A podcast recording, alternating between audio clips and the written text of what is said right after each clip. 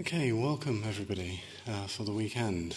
Um, I know some of you are new and some of you are experienced at doing these kinds of retreats.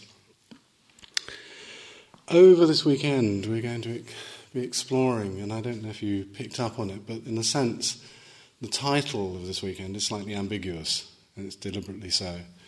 Seeking the heart of wisdom. It can be, mean what's at the very centre of what we might wish to call wisdom or understanding. And it also means what is the heart of this, in the sense of what is the quality of love and kindness and that we bring to this practice. And that's what we'll be exploring. I'll explore that much, much more detail tomorrow evening. This evening's talk will be fairly short. I think probably most of you have had fairly long journeys and difficulties getting here. Um, and so I'll make the, the, short, the talk fairly short this evening. And then we'll do a, a short meditation and then pick up the whole day tomorrow and, and start in the morning properly. But I just want to say a few words this evening, which I think are important words about the nature of what we're doing on retreats such as this. No matter whether you've been on many, many retreats or no matter whether it's new to you, I think these are words that are worth re examining every time you come on retreat is why do you do it? What are you searching for? This is something you have to look at, something you really have to examine your intention behind coming on a retreat. The Buddha's way, his teaching, is a teaching to help us to deal with some of the most difficult issues in our lives, um, often translated as suffering. Um, the word in Pali is dukkha, which means many, many, many more things than just suffering. It means every bit of dissatisfaction in your life. Um, it's as big as that. so you're dealing with every bit of dissatisfaction and the Buddha's path is a way to deal with that dissatisfaction, helping us to come to grips with it. So, in many ways, this is what is the central message of his teaching. He says, I only teach two things suffering and its overcoming. That is all I teach. Uh, nothing else, nothing about God or any other deity or anything of that sort, anything outside of what we can actually work with and deal with. So the teaching is central in that it deals with our very deep problems, the problems that we all face in terms of daily life. So this is what we're really, really beginning to examine and look at. But to come to the question, why, why do we meditate? What is the purpose? What is the purpose of doing something such as meditation? Well, A, it's to come to grips with, to look at in detail the workings of our own mind and see how it's our own minds and see how our minds are implicated so deeply in the distress that we cause ourselves. That the, the mind isn't sudden, somehow a passive onlooker that is just receiving all the problems of the world. that It is deeply, deeply implicated in the problems that we experience, in the suffering that we generate for ourselves, in the distress that we often feel in life. It is our minds that are implicated in this. And so traditionally, Buddhist practice is usually divided into two forms. The one form which is generating a degree of serenity a degree of composure, calmness, relaxation, and concentration. That is the first step, usually, on the Buddhist path, and the path of meditation, even if you don't want to call it Buddhist. The path of meditation is to generate some quietness. Even if you've only you know, basically tried to meditate for a short period of time, you'll suddenly come to a, an amazing realization that the mind is very unquiet it's leaping around. The Tibetans have a lovely phrase for it. They call it the monkey mind. It's swinging from tree to tree extremely quickly, hanging on from branch and tossing itself onto another branch. This is what our minds are doing. So even when we try to practice just a little bit of calmness, a little bit of concentration, we begin to see this rapidly fluctuating nature of the mind the way it will pick up on an anxiety or a worry or a fear or a hope, or a joy, or remembering the past, projecting ourselves into the future. Yeah. This is what our minds are doing. They're fragmented, they're distorted, they're often extremely scattered. Um, there's something in the modern world which, uh, from a Buddhist perspective, is not so good. It's called multitasking. Often we're required to do this, and there's a consequence of it that we never focus on anything properly. Concentration, meditation, or the cultivation of concentration, as it should really be called, is the antithesis of this. It's the antidote to all of this. It's this beginning to bring the mind back into some kind of focus and into some kind of serenity, to start to pay attention. Now, if you really, really want to do something radical in this world today, pay attention. Because everybody else is scattered, everybody else is distracted, everybody else is extremely busy. This is the most radical statement you can almost make in the modern world, is to stop and pay attention. Now, this first step in meditation practice is moving into concentration and then eventually opening it up to insight and to other practices as well, which I'll come on to in a second, is this first step into starting to slow ourselves down and start to direct our attention in a particular way, in a particularly non judgmental way, so that we become, begin to observe the qualities of what is going on in our minds. And one of the things that you will discover, even if you just try to do that for five or ten minutes, we'll be doing a lot longer, but uh, even if you try to do that just at home for five or ten minutes, as you'll find that the mind almost refuses to stay on one thing. I probably, I should imagine many of you have tried to do this. You've tried to pull the mind onto some object, often, as we will do for much of the weekend here, using the breath in particular ways, because the breathing is with us all the time. It's the object which is most accessible to us all the time. We can do it no matter where we are. That we can keep bringing our attention back to this. Now, in the initial stages, you will find that the attention doesn't want to stay there. Even in middle stages, it doesn't want to stay there of meditation practice. It will go off. Now, that is not a problem, and I will say this to you with again, whether you're experienced practitioners or whether you're very new to this. When we start to explore some of the methods tomorrow, some of the, well, I hesitate to use the word, but techniques that can be used in meditation, and you find your mind doing this, this is not a problem. That's what minds do. They wander off. Now, this is constantly reminding ourselves to bring us back to an object, to retain focus. And in concentration, in concentration meditation or the cultivation of concentration, we do this over and over and over and over again until that distraction starts to lessen, that we get less caught up. Once we have a degree of concentration, then we move into other forms of meditation practice, particularly ones which are so important on the Buddha's path, on the Buddha's way, ways of developing insight. Now, what we're primarily doing over this weekend is insight practice. We will do a little concentration practice as well. But primarily, what we're engaged in is doing insight practice. Now, what do we mean by this term insight?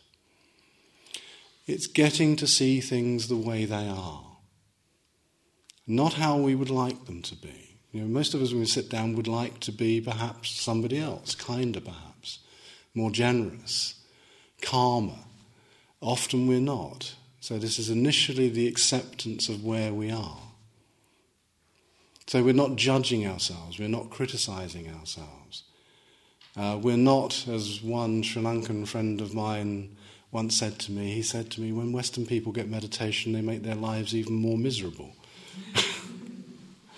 because it just becomes another form of criticizing yourself. My mind is unsteady, it's unquiet, it's doing this, you know, and all this is arising, and you know, uh, I'm a terrible meditator, and all these things happen.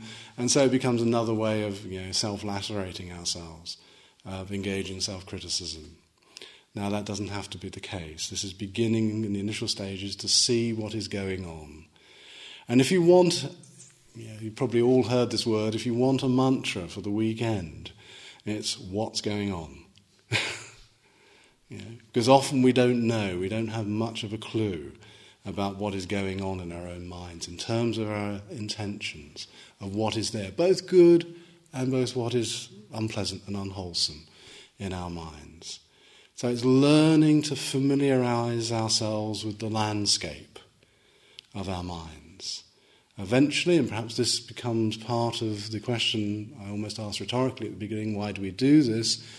We do this to gain some kind of insight into the workings of our mind and actually how the workings of our mind do not remain in our minds, they spread out into the world. We project them onto the world. We project qualities that we perceive in our minds onto others and onto what is going on around us. So it doesn't remain in our minds. In the classic opening of the most translated Buddhist Pali text, the Dhammapada, I mean, it usually can be translated as something like mind is the forerunner of all things. You know, the mind is out there already, it's already making judgments. It's already criticizing, liking, and disliking, and doing all the things that we do. And so we get into a kind of circularity of experience, where actually all we experience, really, in terms of the world and its workings and those around us, is what is in our own minds. Do we see clearly? Do we pay attention wisely? Now, these are all words that are used in the classical Buddhist texts to actually pay attention wisely to that which is worthy of attention, to direct our minds into particular wholesome ways of being rather than unwholesome ways of being. Now, the groundwork for all of that work starts with something I know that was mentioned in the manager's talk tonight, which is the precepts. The precepts are the foundation. This is what in, in Buddhist terms is known as sila. Sila is the moral, ethical foundations of our behavior. And in fact, in the classical texts, both from the Buddha's time and all of the subsequent development over the history of Buddhism, this has always been seen as the ground for any meditation practice. And in fact, meditation practice only makes sense when it's rooted in a ground of questioning our own moral and ethical behavior in this world. And the ways that they're generally formulated. In fact, I was having a talk with uh, Gavin, who gave you the, the, talk this evening, just before he came in here, and so I just wanted to check to see how they're translated, because they're often translated extremely basically.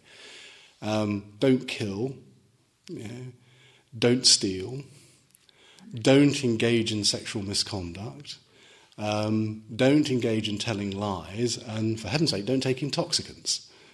Now, this is all very simplistic, because actually the texts don't say that. The texts themselves, and I'll only give you a few of them just to give you a flavour, but I think they mean something much more, and they're deliberately, in a sense, vague because they become ways of beginning to start to open up questions about our own ethical, moral lives, both here and obviously in the ordinary world. And I think there are good ways of beginning to look, you know, whether one wants to call oneself a Buddhist or not, at just the ways that we behave in ordinary life. The opening one, the opening precept, which is usually translated, I say, as in popular works on Buddhism as don't kill, actually goes something like this in the full formulation from the Pali, if you translate it which is I undertake a rule of training to refrain from harming living beings. So it's actually about reverence for life. It's about how we do harm. Now, perhaps most of us, if not all of us here, wouldn't deliberately go out and kill something. You know, so perhaps that's not an issue, but we do an awful lot of harm in our lives. Sometimes, you know, deliberately, sometimes inadvertently. So, this precept, I undertake a rule of training. Notice it's not thou shalt not harm living beings. It's a rule of training. In other words, it's something to help to guide you through ordinary life. Know, these are not, I don't know, what I would call prescriptions from on high that have been laid down on us. They're just things to help us to guide us with our life, which is why they are precepts, which is why they are tools for opening up ethical and moral questions. That undertaking a rule of training to refrain from harming living beings opens up a whole arena in our lives of the way or the examination of the ways in which we might do harm. And that will possibly vary from individual to individual because all of our relationships with others and with the world somehow differ. They're not all identical. So it means looking individually at the ways that we do harm. The second of the precepts I undertake, perhaps I will do them all because I can run through them very quickly. I undertake a rule of training to refrain from taking that which is not offered. It doesn't say don't steal. Yeah? It's saying taking what is not offered. Now, it obviously implies don't steal, but it's not as simple as that because we take all sorts of things which are not offered to us ideas and thoughts, the use of a telephone, the odd paperclip here, the odd pencil there. You know, if you've ever worked in places where these things are just taken for granted, uh, that they're taken.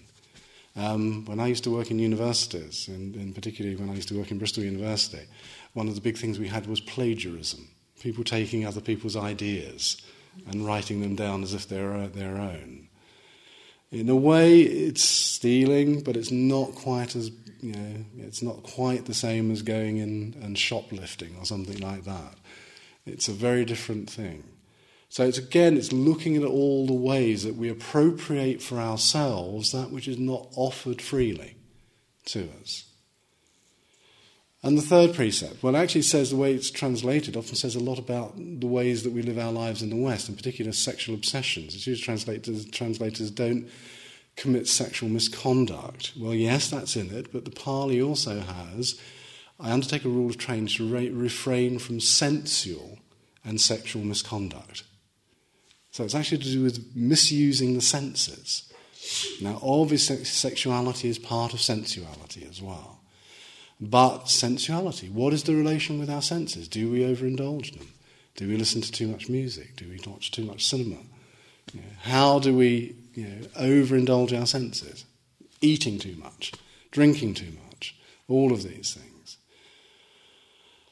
Then there is, I undertake the rule of training uh, to refrain from false speech. Now, this actually can be even extended to harsh speech as well, divisive speech, and idle chatter. Now, just think of those as a line here. I undertake a rule of training to refrain from harsh, harsh speech, false speech, divisive speech, and idle chatter. Is there much left to be said? In this instance? Now, joking aside, what again, obviously, it's doing, um, and that precept, as I say, can be extended in this way, is to actually look at the whole realm of our speech acts, the way that we're doing. Idle chatter is a very good one because, it, like most of these things, it depends on the intention behind it. If my intention is just to while away some time gossiping, then perhaps it's not so wholesome. However, my, if my t- intention, if somebody comes to see me, and I might ask them about the journey and perhaps even what they watched on television last night might be put them at their ease, then the intention is quite, quite different. So it's looking at the intention behind your actions. The final one, which always is very problematic in the Western world, I undertake a rule of training to refrain from taking substances which cloud the mind. That's what it actually says substances which cloud the mind. You know, now, if the purpose of, you know, what is the purpose of meditation? Is to actually develop a clear mind, develop some clarity about both you know, what you're doing and your intentions and the nature of your own mind, then in a sense, that final one, if you're deliberately taking substances which cloud the mind, then it's going completely in the opposite direction to the thrust of practice in terms of, you know, trying to develop clarity and being able to see the way things are. So that's the reason for the last one. It's not simply prudery, I might add. you know, um, Buddhist prudishness about people drinking. It's actually because it's directly opposed to the task. Now, from a Buddhist perspective, why do you meditate? Why do you meditate? Well, it's to meditate to understand the workings of the mind and how we can how we produce both for ourselves and others pain, suffering, anxiety, distress, fear, and dissatisfaction. That's why you meditate. Now, if you've got any of that list, and I could add, I could go on for probably about half an hour adding to that list. If you've got any of that, that's probably a good reason to try and you know, calm the mind and see what's going on. Even if it's simple, simple dissatisfaction, the idea that life is not giving me what I want, the idea that somehow it's unfair. Who said? I was always curious about that one. Whoever said it was going to be fair? you know, where, where was it in the contract? You know, there is no fairness necessarily to life.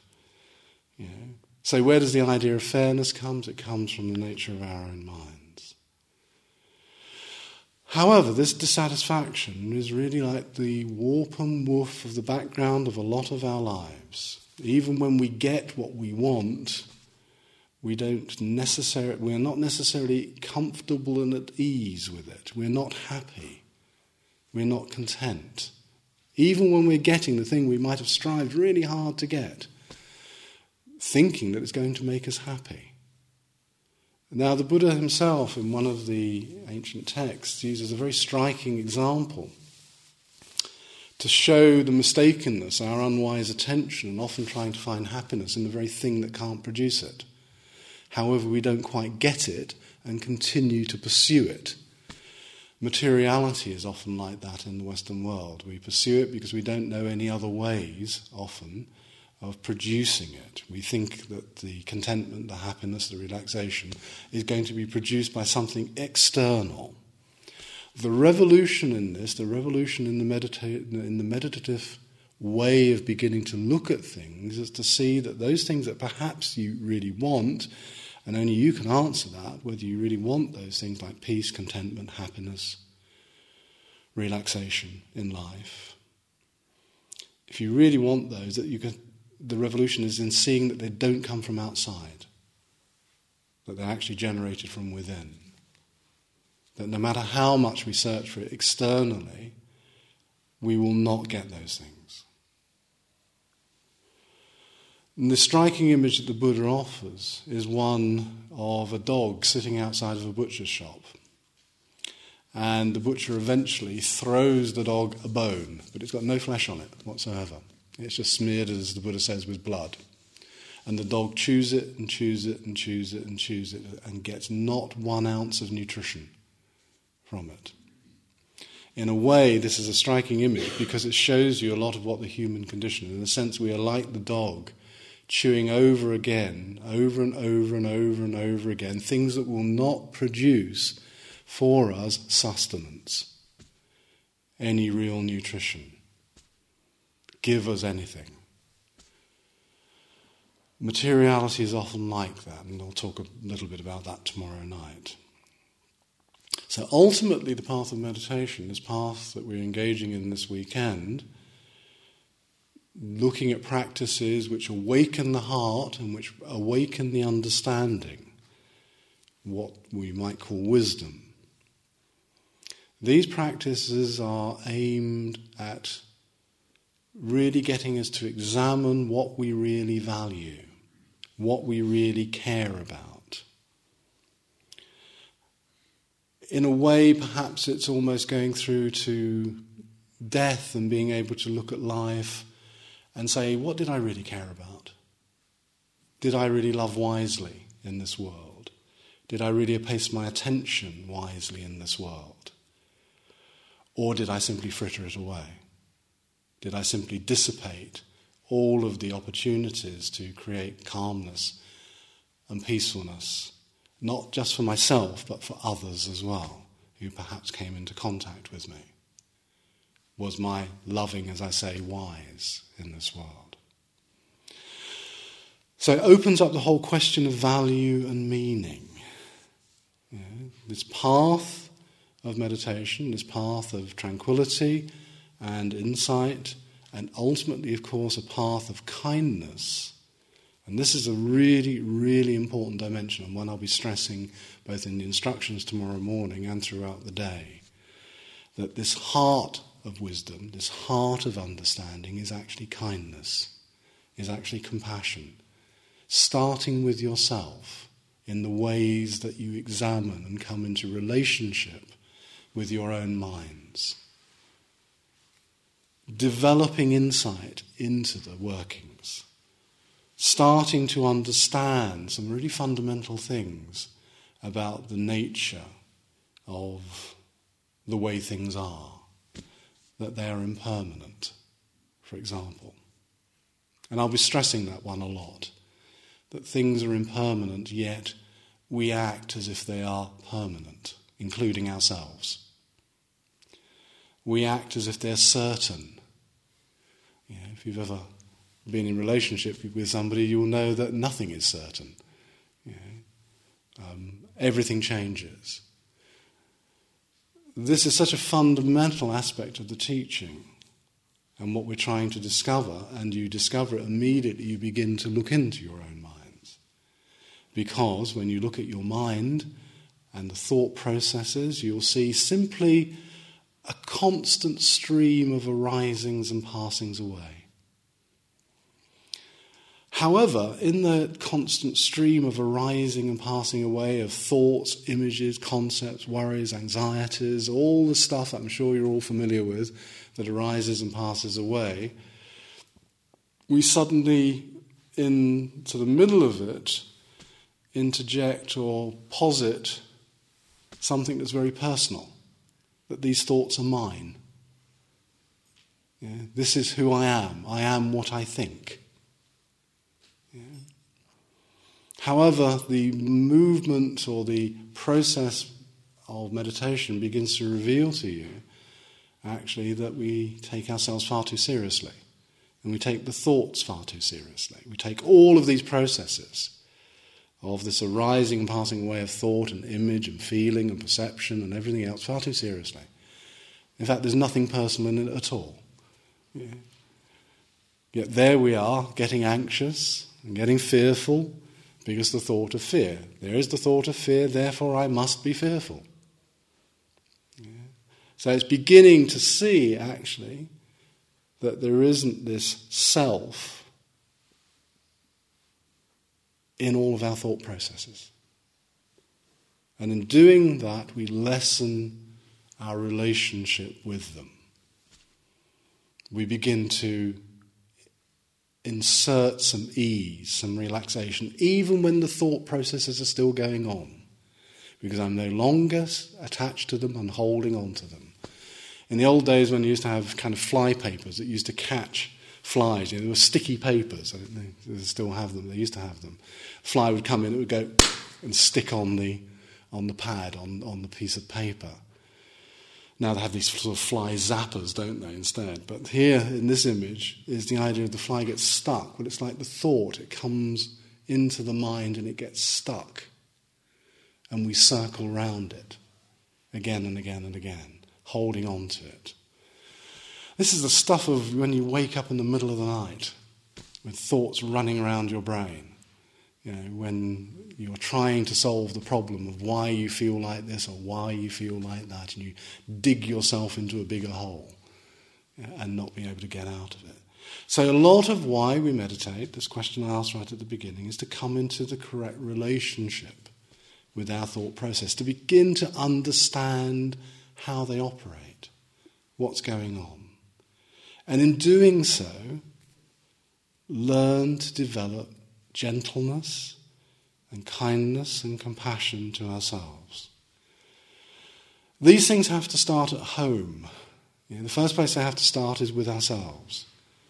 If I don't feel any real feelings of kindness towards myself, and in fact, you often see this in English, in England in particular. Know, I'm only telling you what I tell myself.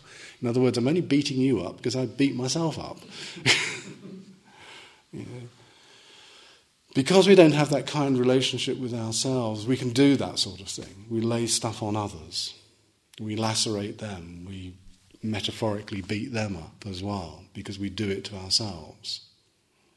If there is no kindness there in our relationship to our own thoughts and our own processes, it's very difficult to generate it for others. It's equally difficult to generate compassion for others if we don't have compassion for our own foibles, our, uh, our own unwholesome behavior, our own ways of being in this world which you know, don't match up to our ideals. And when I see somebody else doing it not matching up to their ideals, I become extremely critical of them rather than compassionate for them. So, to try and wind this up, because I said it was going to be a short talk this evening, searching, seeking for the heart of wisdom means developing two faculties. The wisdom faculty, which is beginning to have insight into what is actually going on, beginning to see it. To have a heart in it, well, the central feature of it, of course, is this beginning to develop, as I say, penetrating understanding of the what is happening, the way things actually are, that they're impermanent as opposed to permanent. They are changing. There is nothing certain. But it's also to bring the heart into the practice. This is a heartfelt practice. Um, there's a particular Zen saying that without compassion, the meditator is merely a block of stone. That's all. Now, that is not the purpose of the process of engaging in meditation and its meaning within our lives. The meaning is to be found in the compassion which is generated through the process of beginning to understand. So, when you begin to understand your own problems and your own processes and the ways that you function and the way the world actually functions, then you begin to have feelings for others as well. Very deep feelings for others, connectedness to them, as opposed to being split off from them and critical. So, seeking or searching for the heart of the wisdom entails both of those aspects. In Tibetan Buddhism, they have a particular image. It says, For the bird to fly, it must have two wings wisdom and compassion. You can understand if it only has one wing, it sort of flops around uselessly on the floor. It never takes off. If you really, really want to take wing, then you develop both sides. Developing this cultivation of mind, beginning to understand the mind, is extremely interesting, even in Buddhist terms, because the term chitta, which is the word that's often used in Buddhist terminology for mind, there's lots of other terms as well, but this word chitta, it's a very simple word, actually has connotations of the connectedness of heart and mind. It has both elements within it. Many of my Tibetan teachers used to say to me, said, mm, trouble with you Westerners is you're always thinking with this, not with this. You know, so it's actually beginning to understand the connectedness between them. To be, out of this, to begin to develop not an unemotional blank state, but a state which is full of wholesome emotions about ourselves and others. And that's what we'll start off with some exploration with tomorrow from the morning. Now, I'll just leave it briefly open, I'm sure you're all very tired, um, just to see if there's any comments or questions or anything about this, and then we'll pick it up in the morning and we'll finish off with a, a short sit this evening. Yes. Um, can you just give a bit of instruction for a lying down meditation, please? Well, I'm going to give a sitting meditation, but you can lie, do, lie down doing it as well, and I'll do that in a second when we're just going to go into the into the short meditation that we're going to do. Okay.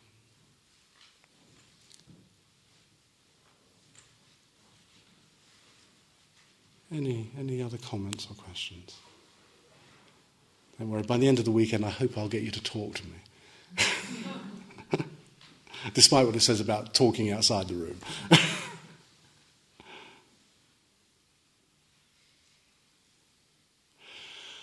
Okay, well, in that case, let, let us sit for about 25 minutes.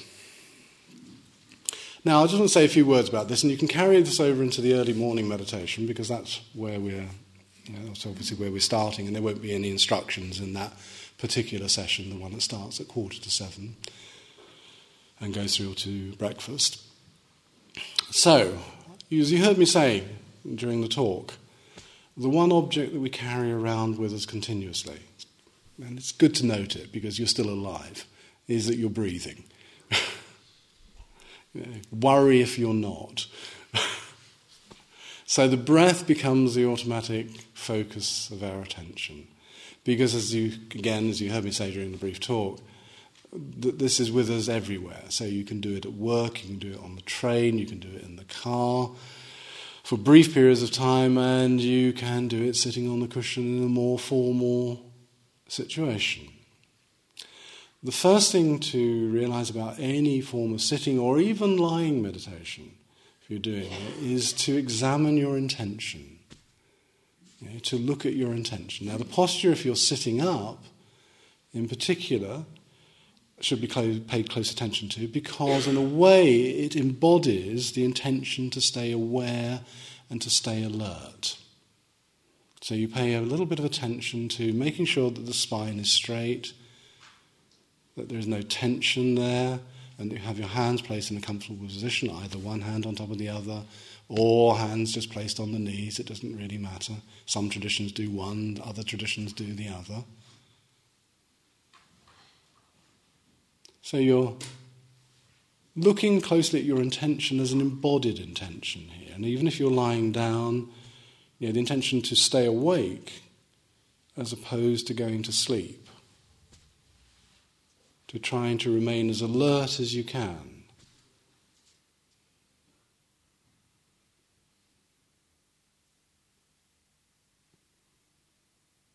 So, after you've examined your intention, seen that the body is literally embodying that intention, then we can take our awareness to the movement of the breath. Now, in this particular meditation, what I just want you to do is pay attention to the breath coming into the nose and then imagine it going all the way down to the navel. So you're kind of following it down and you feel the abdomen rise.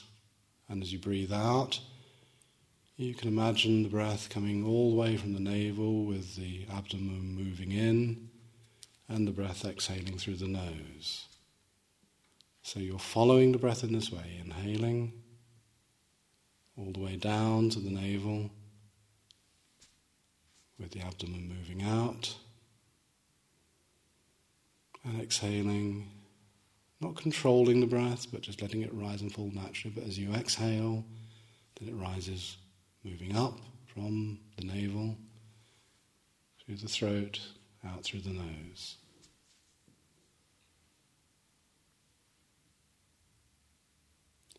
And try to let your mind rest gently on that movement. So you're not forcing,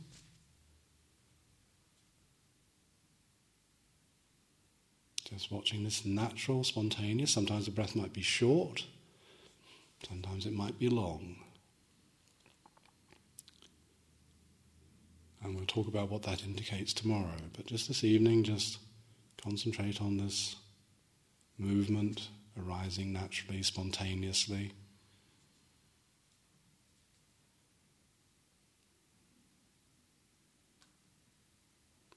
placing your attention, letting it rest gently on that movement for as long as you can, without forcing, without straining. Just applying, applying the right effort again to hold your attention there as long as possible. But almost inevitably, that the mind, your attention will drift away or get caught up in something. It might be an image, it might be a thought, it might be something about today, about your journey, getting here, arriving here. It might even be trepidation about the weekend, what's going to happen tomorrow, so the mind is there looking both the past and the future. Note the quality of whatever it is that's arising whether you like it or whether you don't like it, but not repressing it. It's very, very important not to repress what is arising, that you take this little time out just to note it and perhaps say, you know, to even use a word if it's an anxious thought, anxiety.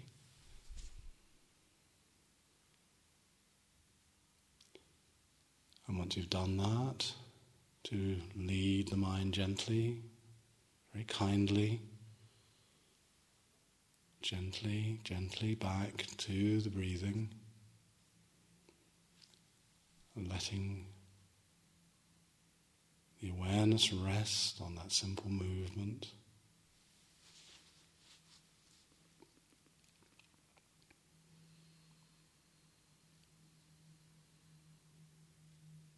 Until it happens again.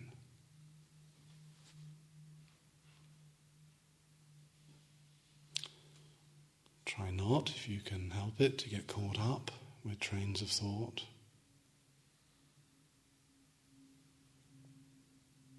Not repressing, not grabbing hold of and being caught up with, but simply noting what is there, not ignoring, but simply noting what is there. Coming into some kind of friendly, kindly relationship.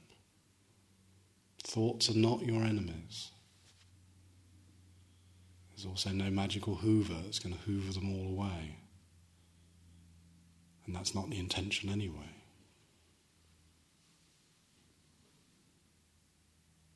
Be curious about them.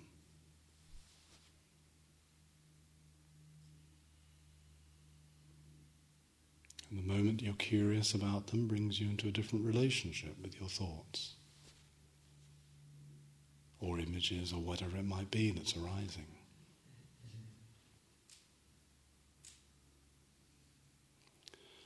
And only once you've gone through that process do you lead gently and kindly your attention back to the breath. Being aware of breathing in and breathing out all the way down to the navel, with the movement of the abdomen, and all the way out as well. And we'll just do this for this short meditation period.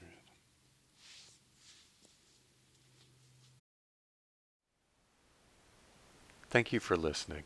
To learn how you can support the teachers and Dharma Seed, please visit dharmaseed.org slash donate.